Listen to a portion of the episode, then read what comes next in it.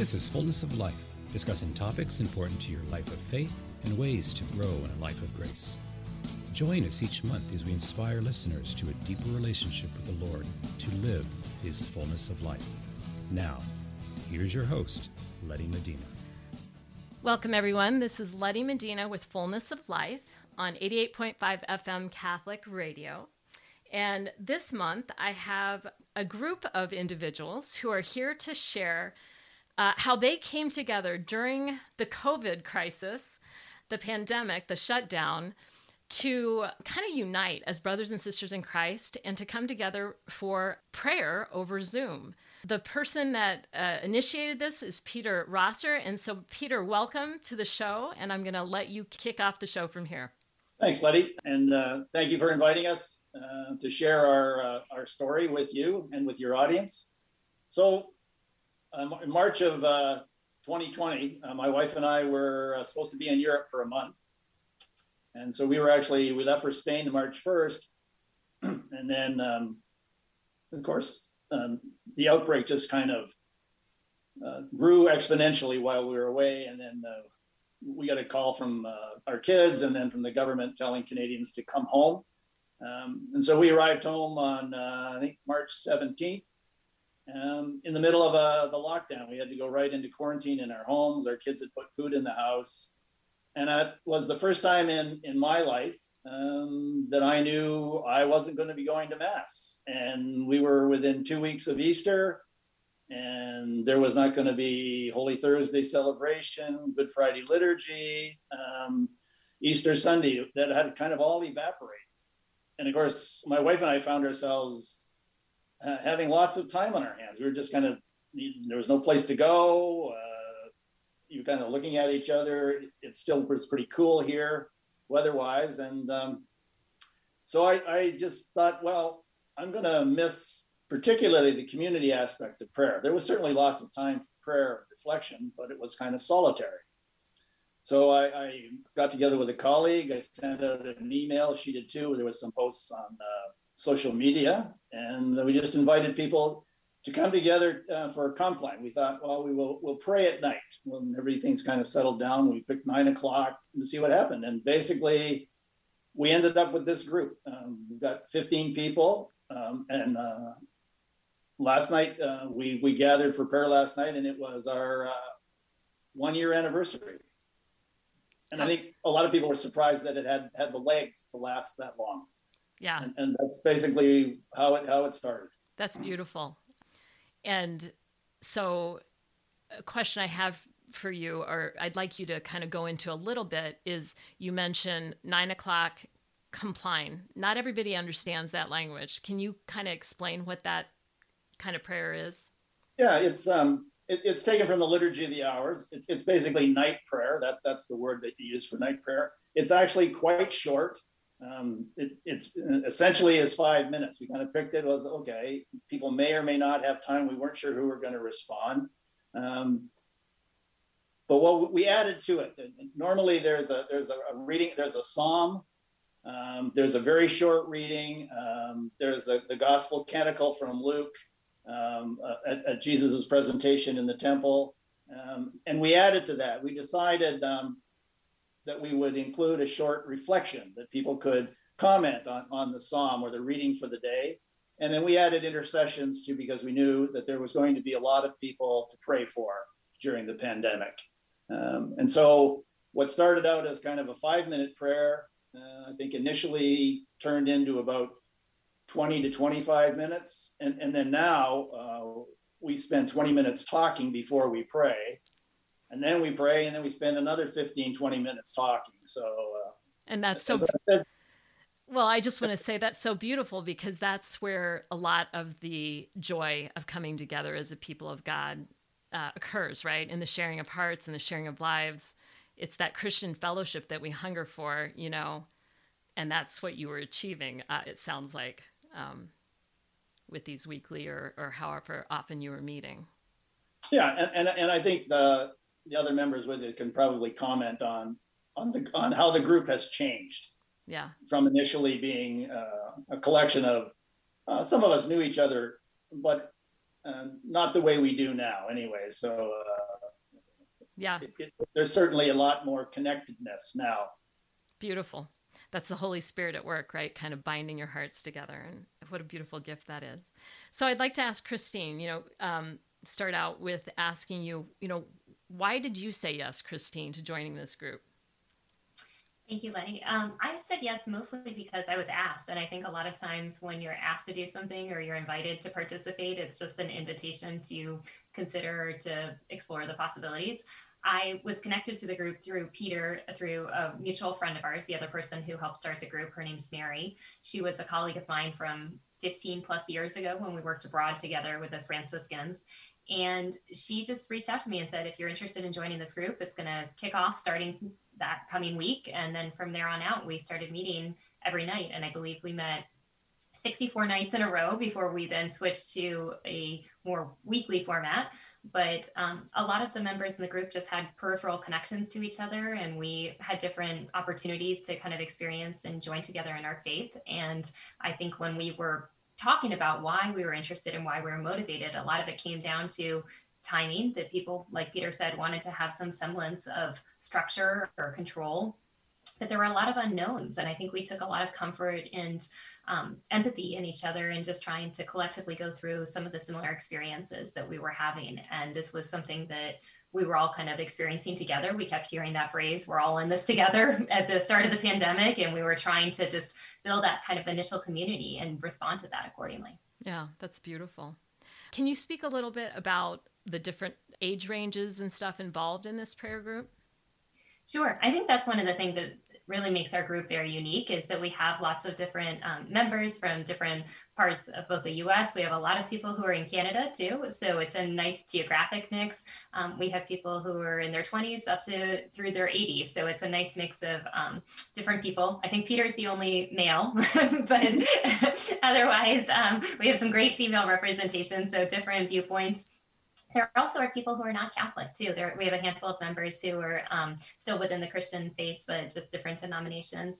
And what I think is really nice too is it's a lot of different mix of perspectives. We have things that unite us, but then there are other things that help in terms of dialogue and discussion. And lately, we've been doing a lot more of that conversation too, which I think is nice. It's not just a perspective of this is our faith and this is how we come from this set of experiences or beliefs, but bringing that alternative viewpoints and knowing that people come from, again, a lot of mix of politics, demographics, religious experiences, like they're all their various backgrounds, that it really contributes to that conversation as well.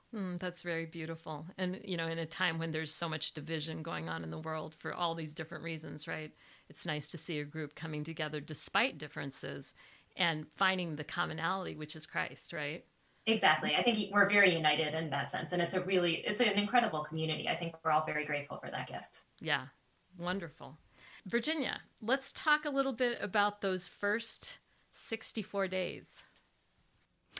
Well, the first 64 days were quite beautiful, getting to know everybody. I initially thought I could commit to 1 hour each night. It's easier to pray with a group of people than pray by yourself. So it initially started with just group prayer and writing these short reflections based on what we were praying about in the scripture passages that we chose. And initially it evolved into more personal reflections, if you will. So to use Christine as an example, I had shared a reflection and some scripture, and in my reflection, I spoke about my daughter who has and continues to battle with some health issues. And after that reflection, she had sent me an email and had asked for my address, because she had said, I want to send you both something. So I provided that to her. And in the package that we received were 2 bottles of Lourdes water and prayer cards.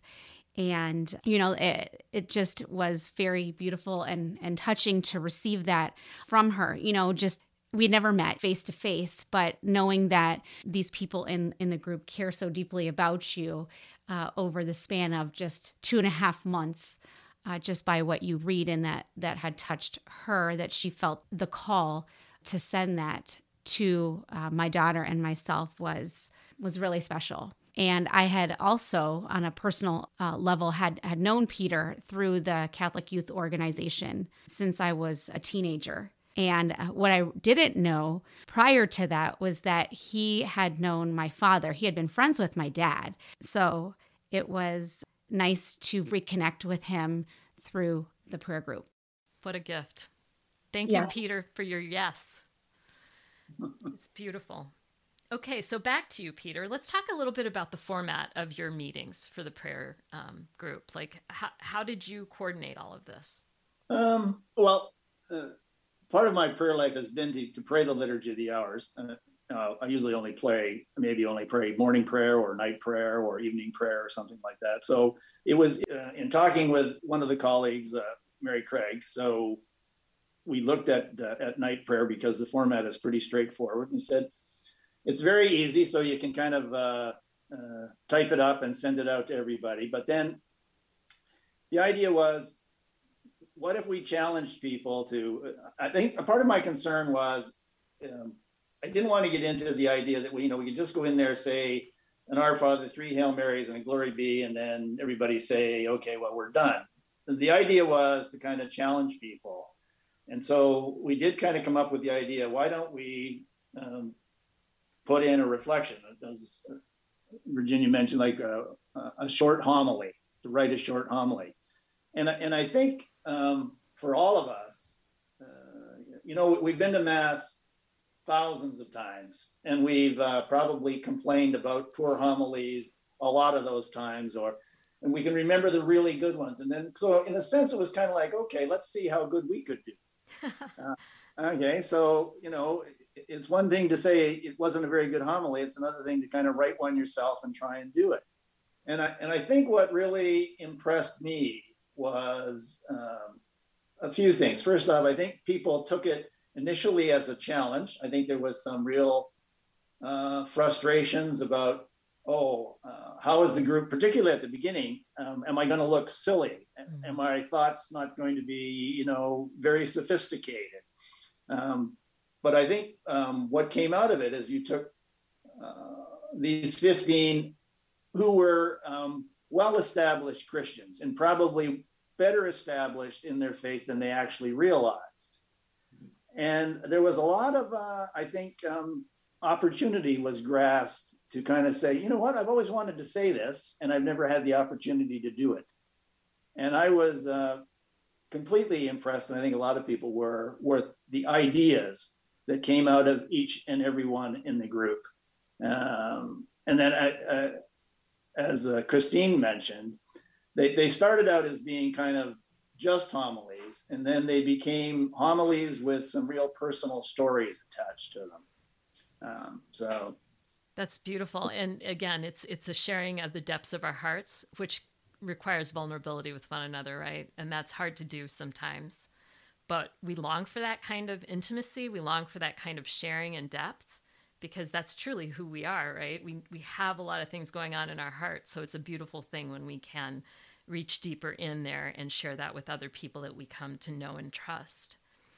So we have a couple more minutes before the end of this segment. I would like to ask if we can share like one of the reflections. So Sarah, would you like to share one of the reflections you wrote? Sure. We actually, as a group, had kind of picked one of the main ones we'd really like to share. I didn't personally write this one, okay, but I'm going to share it on behalf of Mary Craig, who we've mentioned a couple of times. Okay. So this one is called God Comes to the Lonely City.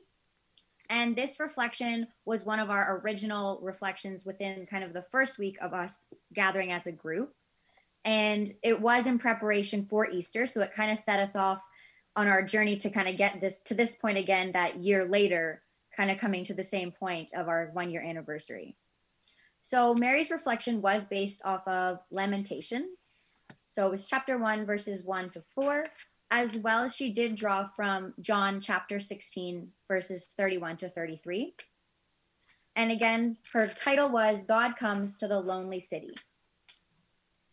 If this was an ordinary year, the lamentation that was read tonight would be used by Christians around the world in Tenebrae services. Tenebrae services revive an older monastic tradition where the morning and evening prayers, similar to the prayer we have been sharing each day as a virtual community, for Holy Thursday, Good Friday, and Saturday are grouped together and prayed ahead of time or anticipated, so that these 3 days could focus on celebrating the Triduum liturgies. When they weren't challenging society, the prophets of Scripture gave comfort in their assurances and hope for the future, that like all things, suffering also ends. Sometimes, like tonight's readings, they comfort by simply knowing and articulating our feelings. As C.S. Lewis defined friendship, sometimes all we need is someone to whom we can say, "You too? I thought I was the only one." Tonight's lamentation can become that moment when we are assured that we are not the only one, and we can say, "You too," and be assured that we are not the only one. Jerusalem, the beautiful symbol of all of God's people, they too sat lonely. The city was once full of people. They wept bitterly in the night with tears on their cheeks, feeling as though there was no one to comfort her, and went into exile. As we approach very different, very isolated Easters, we can say, "You too," to even the roads of Zion, for not one comes to their festivals. To her, gates desolate, to her, priests groaning, and to young girls grieving. In tonight's reading, Jesus' life and passion come to be with both the earlier suffering of God's beloved people and the experiences of us, his beloved people, today. No, Jesus was not speaking about social distancing when he said, "The hour is coming, indeed it has come, when you will be scattered, each one to his home, and you will leave me alone." But of the hours we will soon commemorate when he was alone as his family and friends and his church were scattered and divided and despairing. Yet Jesus' own words give us two assurances, one for today and one for the future. Today he says to us, "I am not alone because the Father is with me. I have said this to you so that in me you may have peace." Jesus, who called Emmanuel because it means God is with us, came to be with us, to know our humanity, including its loneliness, and to be with us now in these difficult days and give us peace. His presence says to us that we are not the only ones. And as we approach the Triduum, we remember that Jesus' presence, his Emmanuel, is not just to keep us company today or to assure us that he has been through similar things too. No, Jesus reminds us not just that in the world you face persecution, but to take courage, I have overcome the world. Jesus came to be with us, not just so that we would not be alone, but to destroy the very things that would keep us from communion with God and with each other, sin, death, and hopelessness. As we begin these sacred days, let us do so, embracing our identity as an Easter people, knowing that we are beloved enough that God has made a way to be with us, both in that which we would leave us alone in despair today, and also bring us through these things to new life, new hope, and resurrection joy. Thank you. That's very beautiful. And here we are recording this on the Wednesday of Holy Week, the day before the Triduum begins. So how fitting, providential even.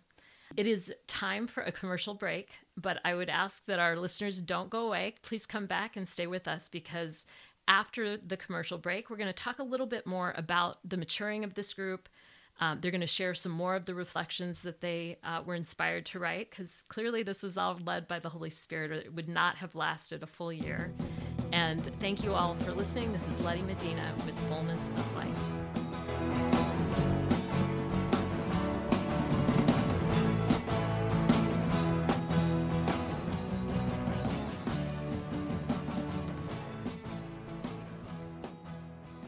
The Holy Family Catholic Bookstore is blessed with the opportunity to participate with WSFI Catholic Radio in the new evangelization. Holy Family is your local resource for books, CDs, and DVDs from Catholic Answers, Ignatius Press, and all of the other fine publishers featured on Catholic Radio. Holy Family also has the area's largest selection of baptism, communion, and confirmation gifts. Holy Family Catholic Bookstore is located at 9249 Old Green Bay Road, Pleasant Prairie, Wisconsin. More information is available on Facebook.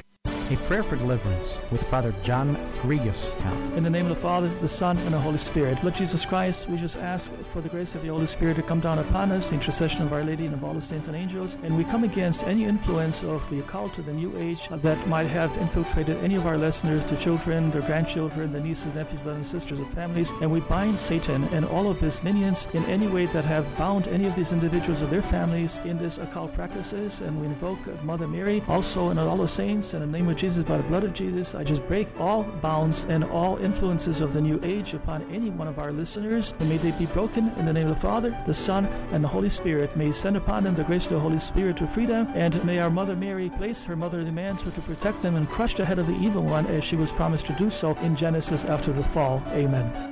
Are you retired or near retirement? Do you want to keep a larger amount of your assets in a safe place with guaranteed interest rates to protect yourself from a huge market swing? Are you amazed at how low the interest rates are at your bank? If you said yes to any or all of those questions, you may want to call me, Matt Tomlinson, at Catholic Financial Life to discuss our guaranteed fixed-rate annuities. Call 847-548-MATT, 847-548-6288. Welcome back, everyone. This is Letty Medina. Products not available in all states. Fullness of Life on 88.5 FM Catholic Radio, and I am here with four members of a prayer group, the prayer group, that got established during the first week of the shutdown in 2020.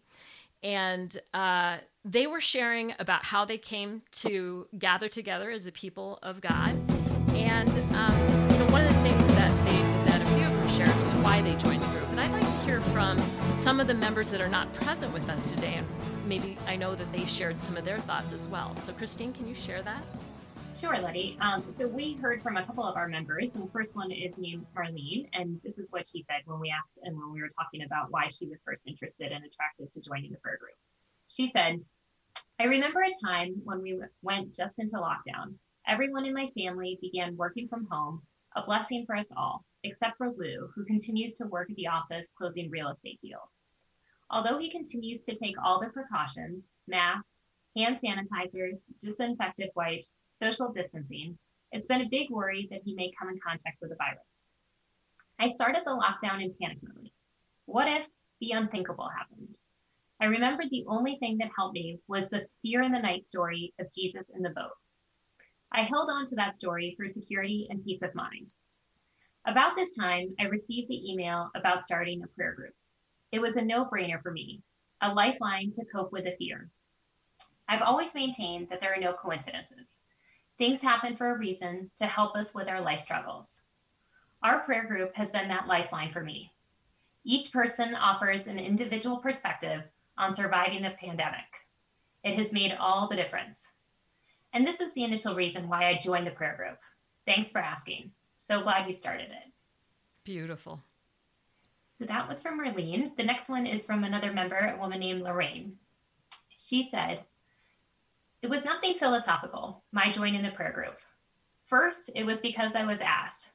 I definitely felt an urgent need to do something productive in concern and compassion for the global pandemic. So praying privately or in a group, especially in the absence of churches being open, was an automatic. Perhaps God had a hand in assembling our group. He does move in a mysterious way, and he probably has a chuckle over my struggle with the reflections as well. Keep well and stay safe. Continued prayers. That's beautiful. I love that. So can we talk a little bit more about some of the maturing changes that occurred in the group as you evolved throughout the months of the pandemic? Sarah? Yes, of course. So I think one of the big things with the maturing of the group was, as we kind of touched on earlier, we started the group in kind of this rush of, oh my goodness, churches are going to be closed, the pandemic is starting, what is happening? And we formed this community, but at the same time, everyone knew each other the odd way, but very much on a surface level. And I think as we came together each night and that kind of ritual, as Virginia had mentioned, of kind of, accountability to be there each and every day, that's when everyone kind of started to almost become this family. And we're united in the fact that we all respected and cared for each other, but we were here for a common purpose. And I know that for me, especially in terms of us maturing as a group, I being the youngest person in the group with a lot of people who are so much more in terms of wiser beyond my years, I think that's how we did all mature, whereas everyone looked at each person as having something to offer versus, you know, in a comparison of, well, you know, I already heard this story, or I know what the classic homily is going to be about this reflection. Everyone was able to kind of bring in their own perspective, as we've mentioned, but with that kind of comfort and trust in everyone else, we began to have those personal stories mentioned. And, you know, the intentions that we were praying for became a lot more, you know, oh, I have a personal intention today. And everyone was a little bit more willing to share that, knowing that the support was there within the group. And I think the best thing for me with the maturing of the group so far is now with our conversations, everyone knows so much more about each other. So as like my grandfather had mentioned, you know, we get on and we're talking for 20 minutes before we even start the prayer for the night. But everyone's remembering or going, you know, oh, Virginia, how did this go? You mentioned this last week, or, oh, you're now doing this. Did you find out the results of this test, or anything like that with our daily lives? But that community has formed. And now I think all of us can't imagine our days without it. So beautiful. And I'm so glad you mentioned, Sarah, that Peter's your grandfather, because I was going to ask. I'm like, I see that you both have the same last name on this Zoom meeting, but I don't know exactly how you're related. I'm guessing how you might be related, but thank you for clarifying that. And I think it is so beautiful that you, as a woman in your 20s, I guess, being the youngest, yeah.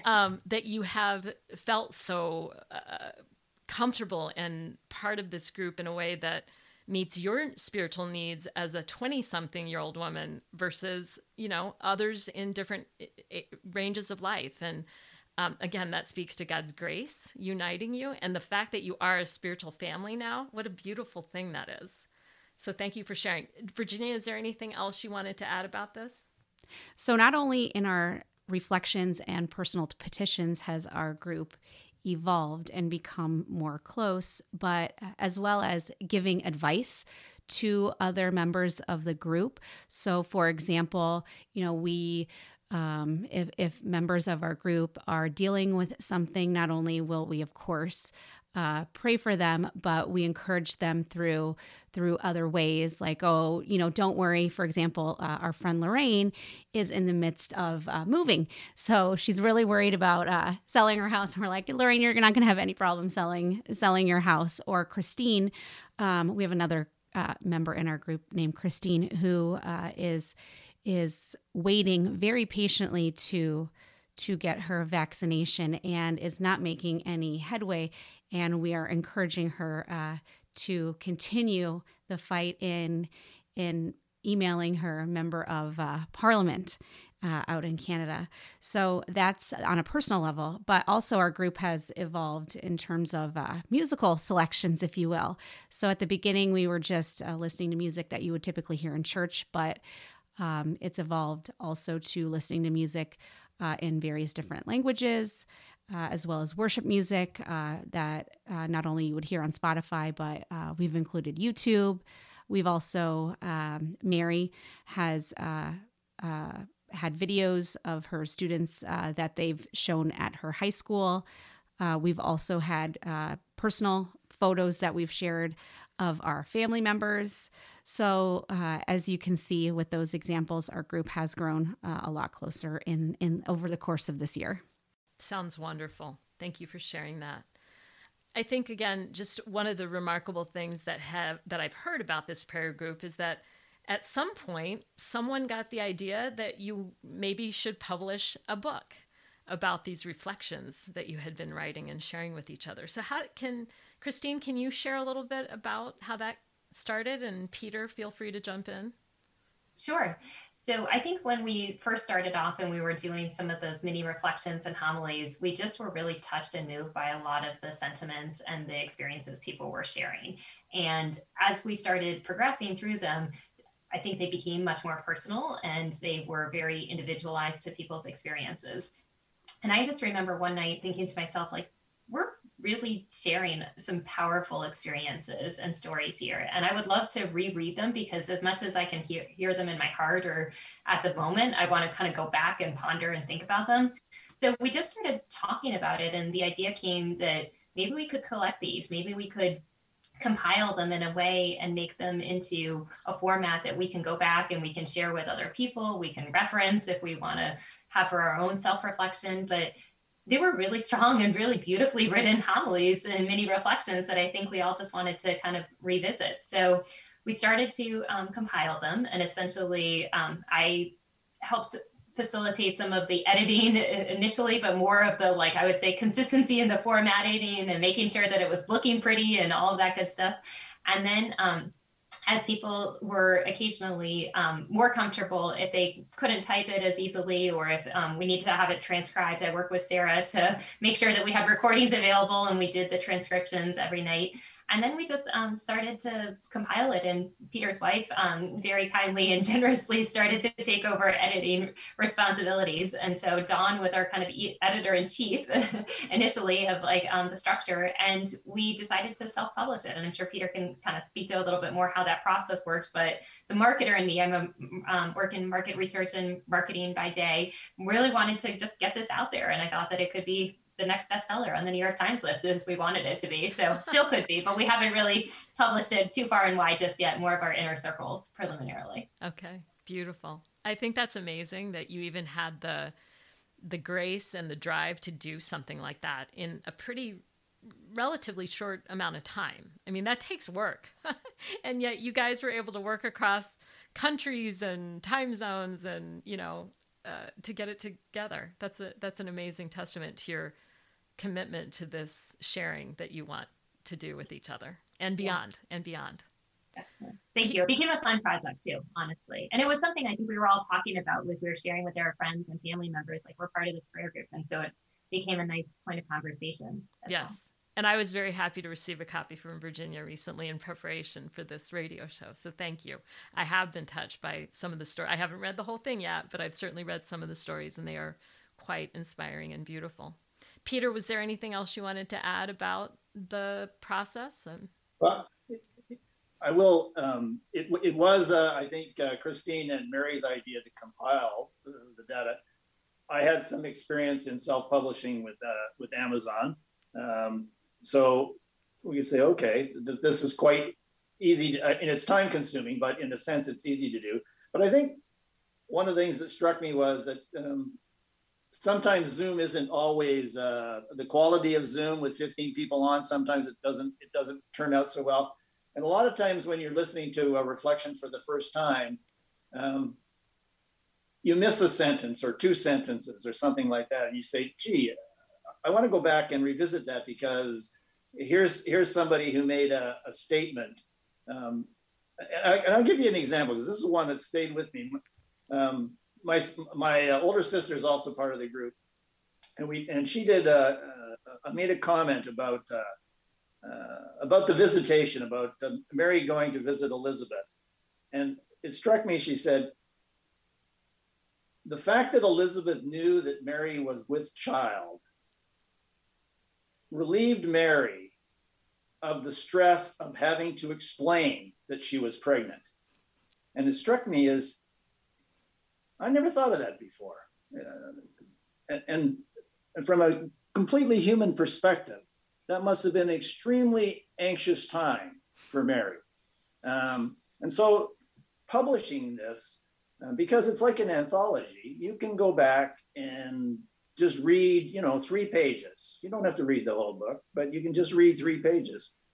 And the fact that we did 64 days in a row, and all 64 reflections were compiled by Christine and Sarah, doing recordings and millions of, thousands and thousands of words of typing and all the rest of it.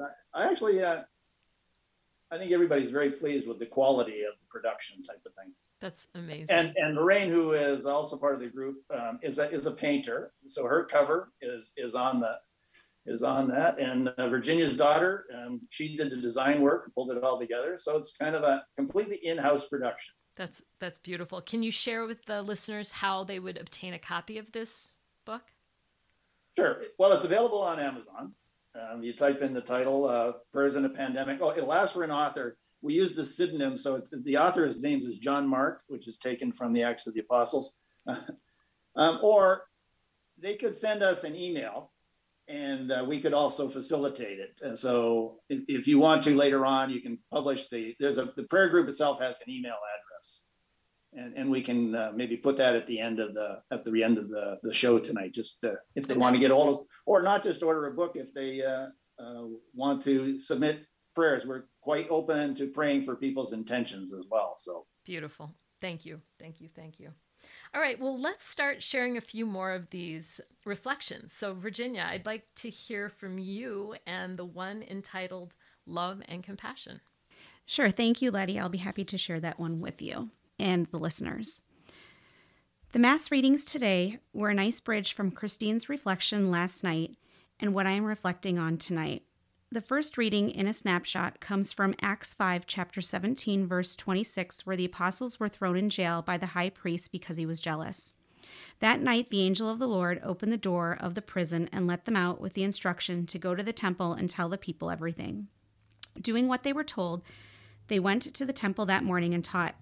When the high priest asked the court officers to bring the apostles to the court, he was informed that they were not in prison but were teaching at the temple.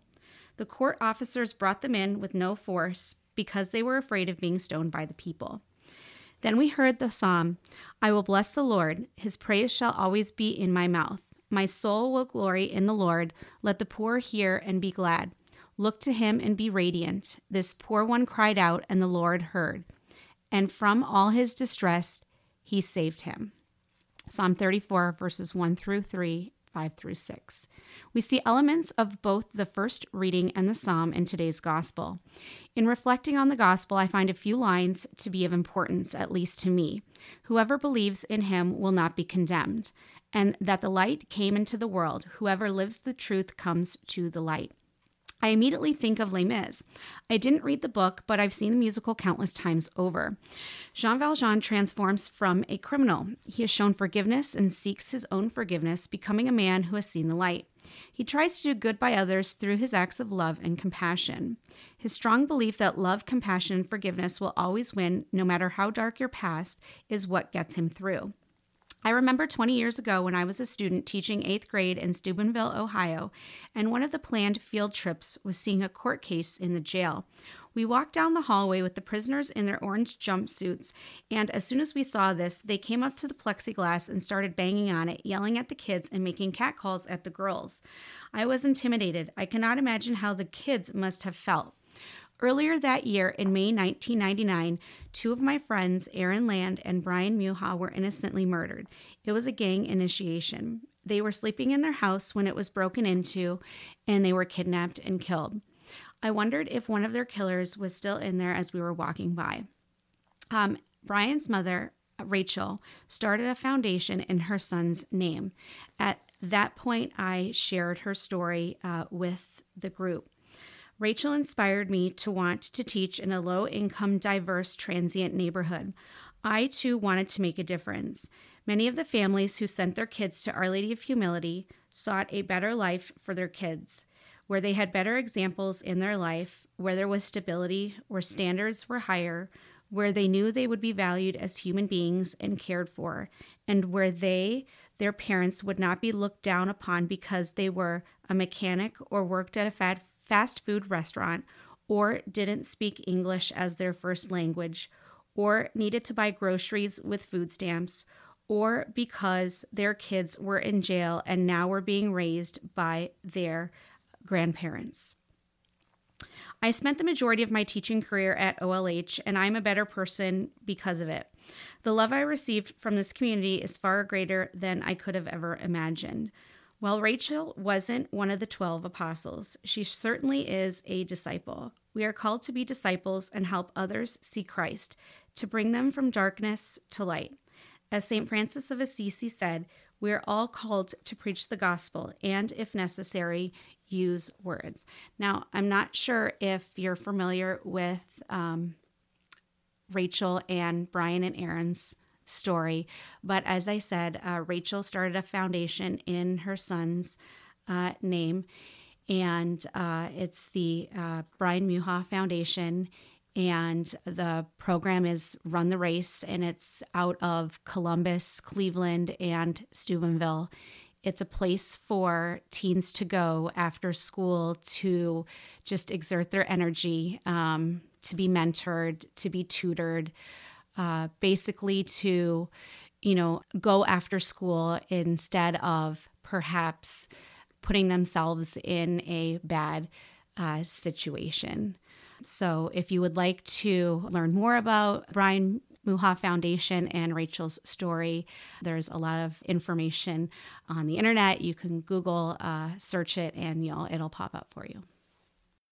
Wow, that's beautiful sharing. And again, just what it brings to mind is how God turns even horrible things into great good through his people, right? And yes. Definitely a beautiful example of God's love and compassion flowing through her after that terrible tragedy. Absolutely.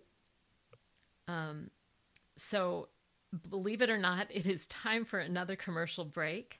But there's so much more to hear. So don't go away. Please stay with us, because when we come back, there's more reflections to share, as well as perhaps what the prayer group is going to do in the future. This is Letty Medina with Fullness of Life, and we'll be back right after this short break.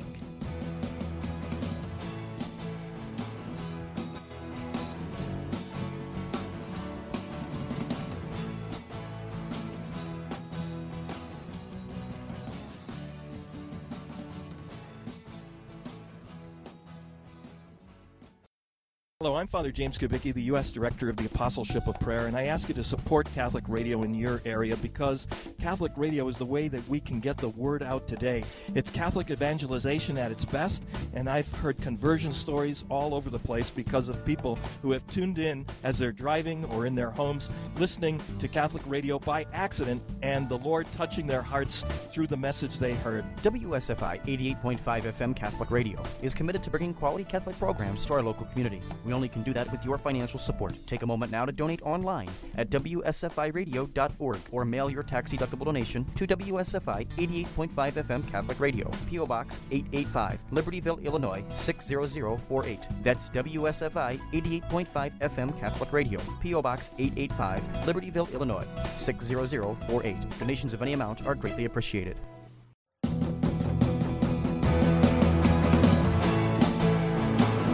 Welcome back, everyone. This is Letty Medina with Fullness of Life, and I am here with four members of a prayer group that has evolved over the pandemic, and they've been sharing how they got started, how the format of their meetings, the evolution of the group, the maturing of the group, the changes to a deeper type of sharing, personal sharing, basically the development and growth of a spiritual family, which is such a beautiful gift, especially during a time when we're so isolated from one another because of the pandemic. So why don't we continue with sharing another beautiful reflection that one of the members was inspired to write. Christine, can you share Pilgrims on the Journey? Sure, I'd be happy to. So the hymn that I played when I wrote this reflection is the Servant Song, and my reflection starts off as follows. For over 60 years, during the first weekend in May, the Order of Malta has traveled to Lourdes, a town in southern France, to peacefully visit Marian sanctuaries and shrines. During this time, nearly 10,000 chaplains, knights, Danes, doctors, nurses, volunteers, and companions from 45 countries assist over 1,300 malades, or those who are sick or experiencing illnesses, as they retrace the footsteps of St. Bernadette. St. Bernadette, a poor young girl, saw apparitions of our Blessed Mother in 1858. Since that time, countless healings have taken place. Attending this pilgrimage is truly life-changing. It is absolutely beautiful to encounter the spiritual, physical, mental, and emotional experiences that occur for the malades, their companions, and all of the volunteers. We have witnessed firsthand true miracles, malades who have been cured of illnesses that defy any medical explanations. And there are other miracles too, companions who often receive the gifts of peace and time, and friendships that develop among teens. Faith in action is evident everywhere. You cannot help but leave Lourdes feeling spiritually renewed and reinvigorated. On the day we arrive, and at the first Mass that is held, we typically sing the song played earlier, the Servant Song. I am always struck by the words, "Will you let me be your servant? Let me be as Christ to you. Pray that I might have the grace to let you be my servant too. I have had the tremendous privilege to participate in 3 previous pilgrimages to Lourdes, and I was supposed to leave today to go again.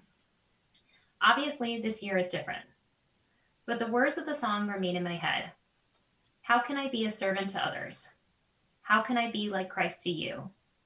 Where can I offer and receive grace? In many ways during this pandemic, I feel helpless. I don't work on the front lines as a medical or essential worker. But I'm also struck by the moments that I see and experience firsthand every day.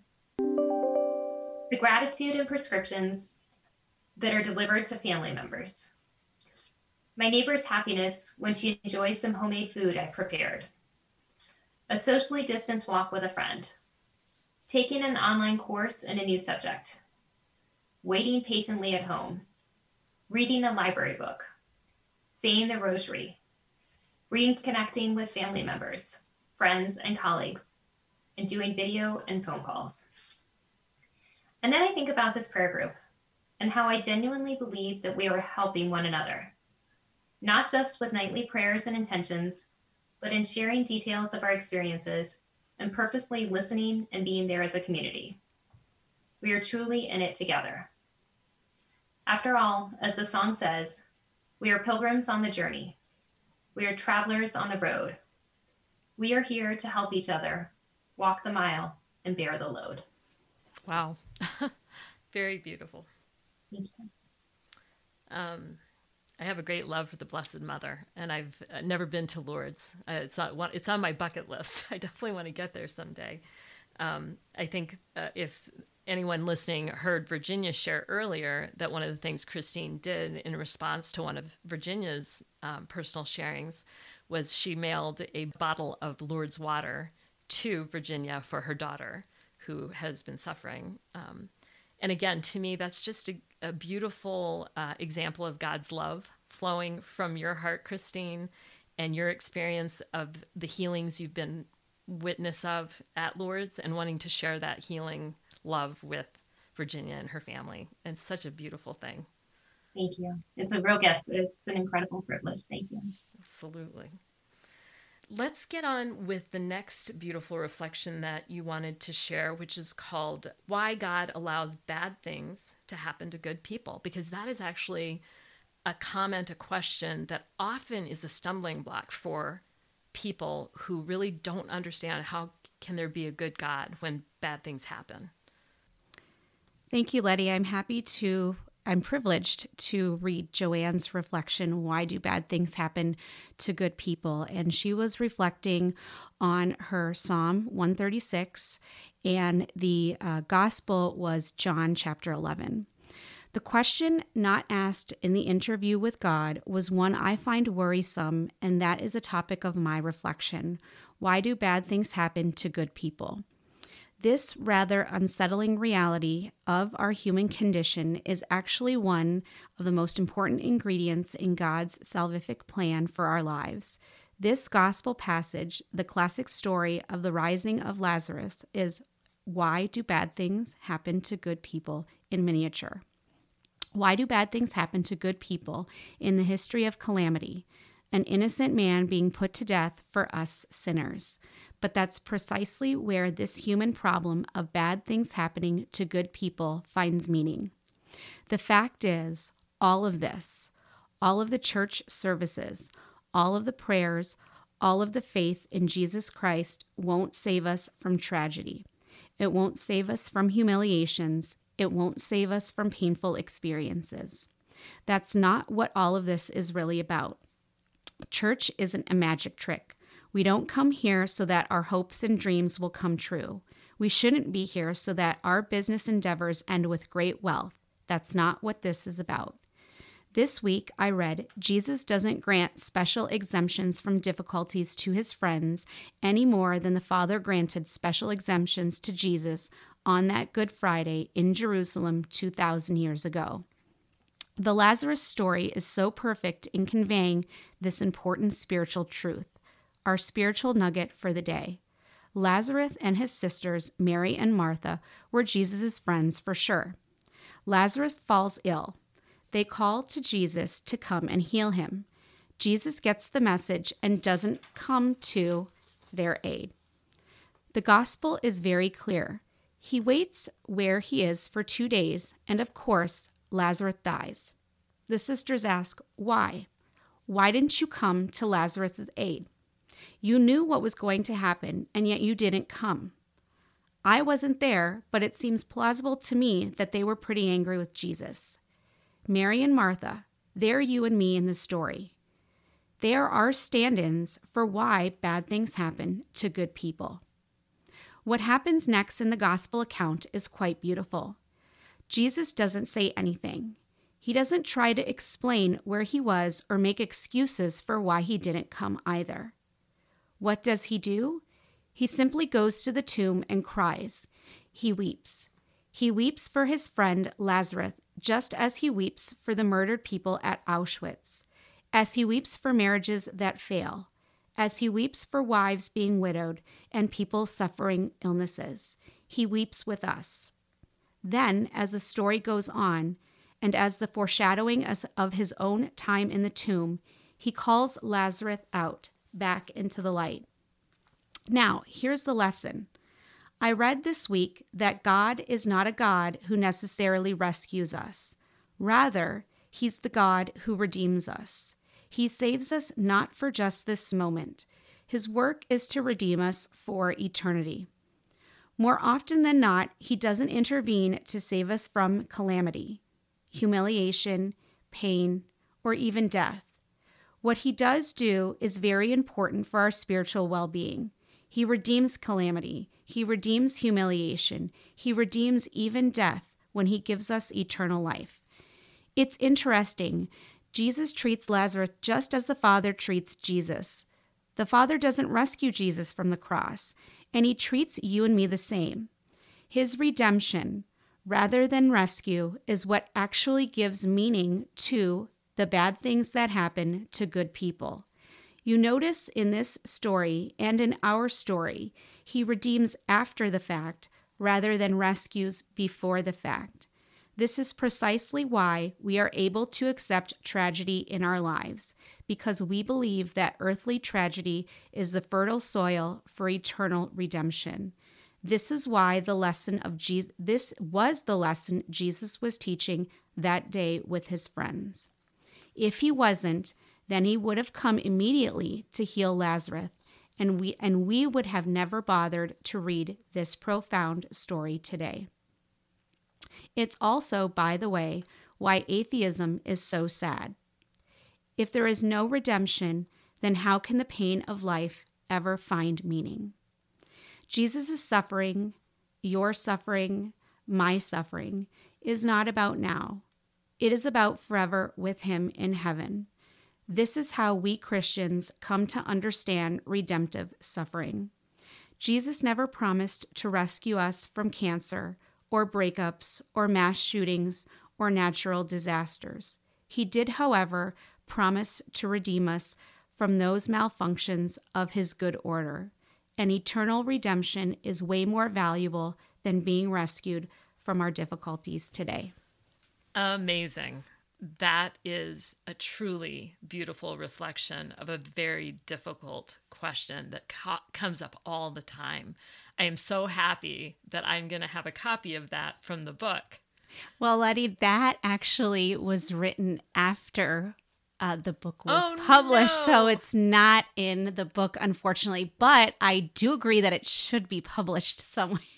Well, and if people are interested in getting a copy of it, do you think that would be possible to send to them? Yes. So perhaps at the end when we talk about how people, if they would like a copy, can obtain a copy, we can give them the address. And hopefully there may be a way for you guys to find a way to publish that, because that really is a profound response in for a very difficult question that is often asked. Absolutely. Joanne's reflection was so powerful and moving. Well, we only have a couple of minutes left. So in these final few minutes, why don't we talk about what's next for the group? Are you going to continue to meet once a week? I think a couple of times I floated out ideas about, is the group going to end? And then I had suggested, well, maybe we would end after everybody had been vaccinated. But and that's getting closer and closer, because most of the group is getting to that point, although Sarah might be a while yet. I think many of us are surprised that the group had the legs that it had. And now I think people just have it slotted into their calendar. So I really have no idea. I can see it continuing with a less frequency, once every 2 weeks, once a month. I mean, maybe after the pandemic and that, but I keep waiting some weeks to see, you know, is it going to be a week where everybody drops off? And that we had 14 out of 15 last night and the week before. So for the most part, it seems to be a regular for everybody. So I've decided I have no idea if it'll ever end. Type of thing. I think we are committed that this is all going to go away. Virginia's mother actually lives in Hamilton, Ontario. So I think we've decided that sometime in the future, when travel is all back, we are all going to at least get together. How beautiful. And celebrate each other and what we've done. It would be nice to see people face to face. And share a meal and go to mass together. And I think I would really like to go to, we have two Presbyterian members, and we would like to mention Judith is our scriptural scholar. She knows more about scripture than all the other 13 Catholics put together. Not surprising. Yeah. And she keeps amazing us every time she leads reflection and prayer. So it would be really good to go. Actually, she has a community in Hamilton that has really struggled with their numbers and they have a historic church building type of thing. So I think it would be all great if we all went and worshiped with Judith as well, if we got together to meet her congregation and. Because I know they have prayed for us as we have prayed for them. Beautiful. Well, I just want to thank you all for coming on the show and sharing your hearts and your experience, your journey, your pilgrim journey. I think it's going to touch a lot of hearts. I think it's a beautiful witness about community, the call to community, the call to share our hearts with one another, and the power of prayer, right? The power of prayer, of praying for each other, of encouraging each other, of not allowing times like this, the pandemic, to put us in a corner, in a dark place and feel alone, but to really continue to experience God's love and his mercy and his grace through this beautiful example that you guys, you know, have lived for the past year. So Peter, thank you. And Mary, I hear, was the other person kind of who were inspired initially to kind of throw out the idea. Thank you, Virginia, Christine, and all the other members who said yes to doing, you know, joining them on this journey. In this final moment, Peter, how would people reach out to you if they felt they'd like to join this prayer group or they'd like to share prayer intentions for you to pray about? Sure, we'll be happy to that. So we do have an email address just for the prayer group. So it's prayergroup15@gmail.com. So it's pretty straightforward, and we'll be happy to hear from people, and they can actually contact us about a book copy as well if they don't find a way to get a copy through Amazon. Wonderful. All right, thank you all again, and this is Letty Medina with Fullness of Life, and until we meet again, I'm wishing you all his fullness of life. Bye.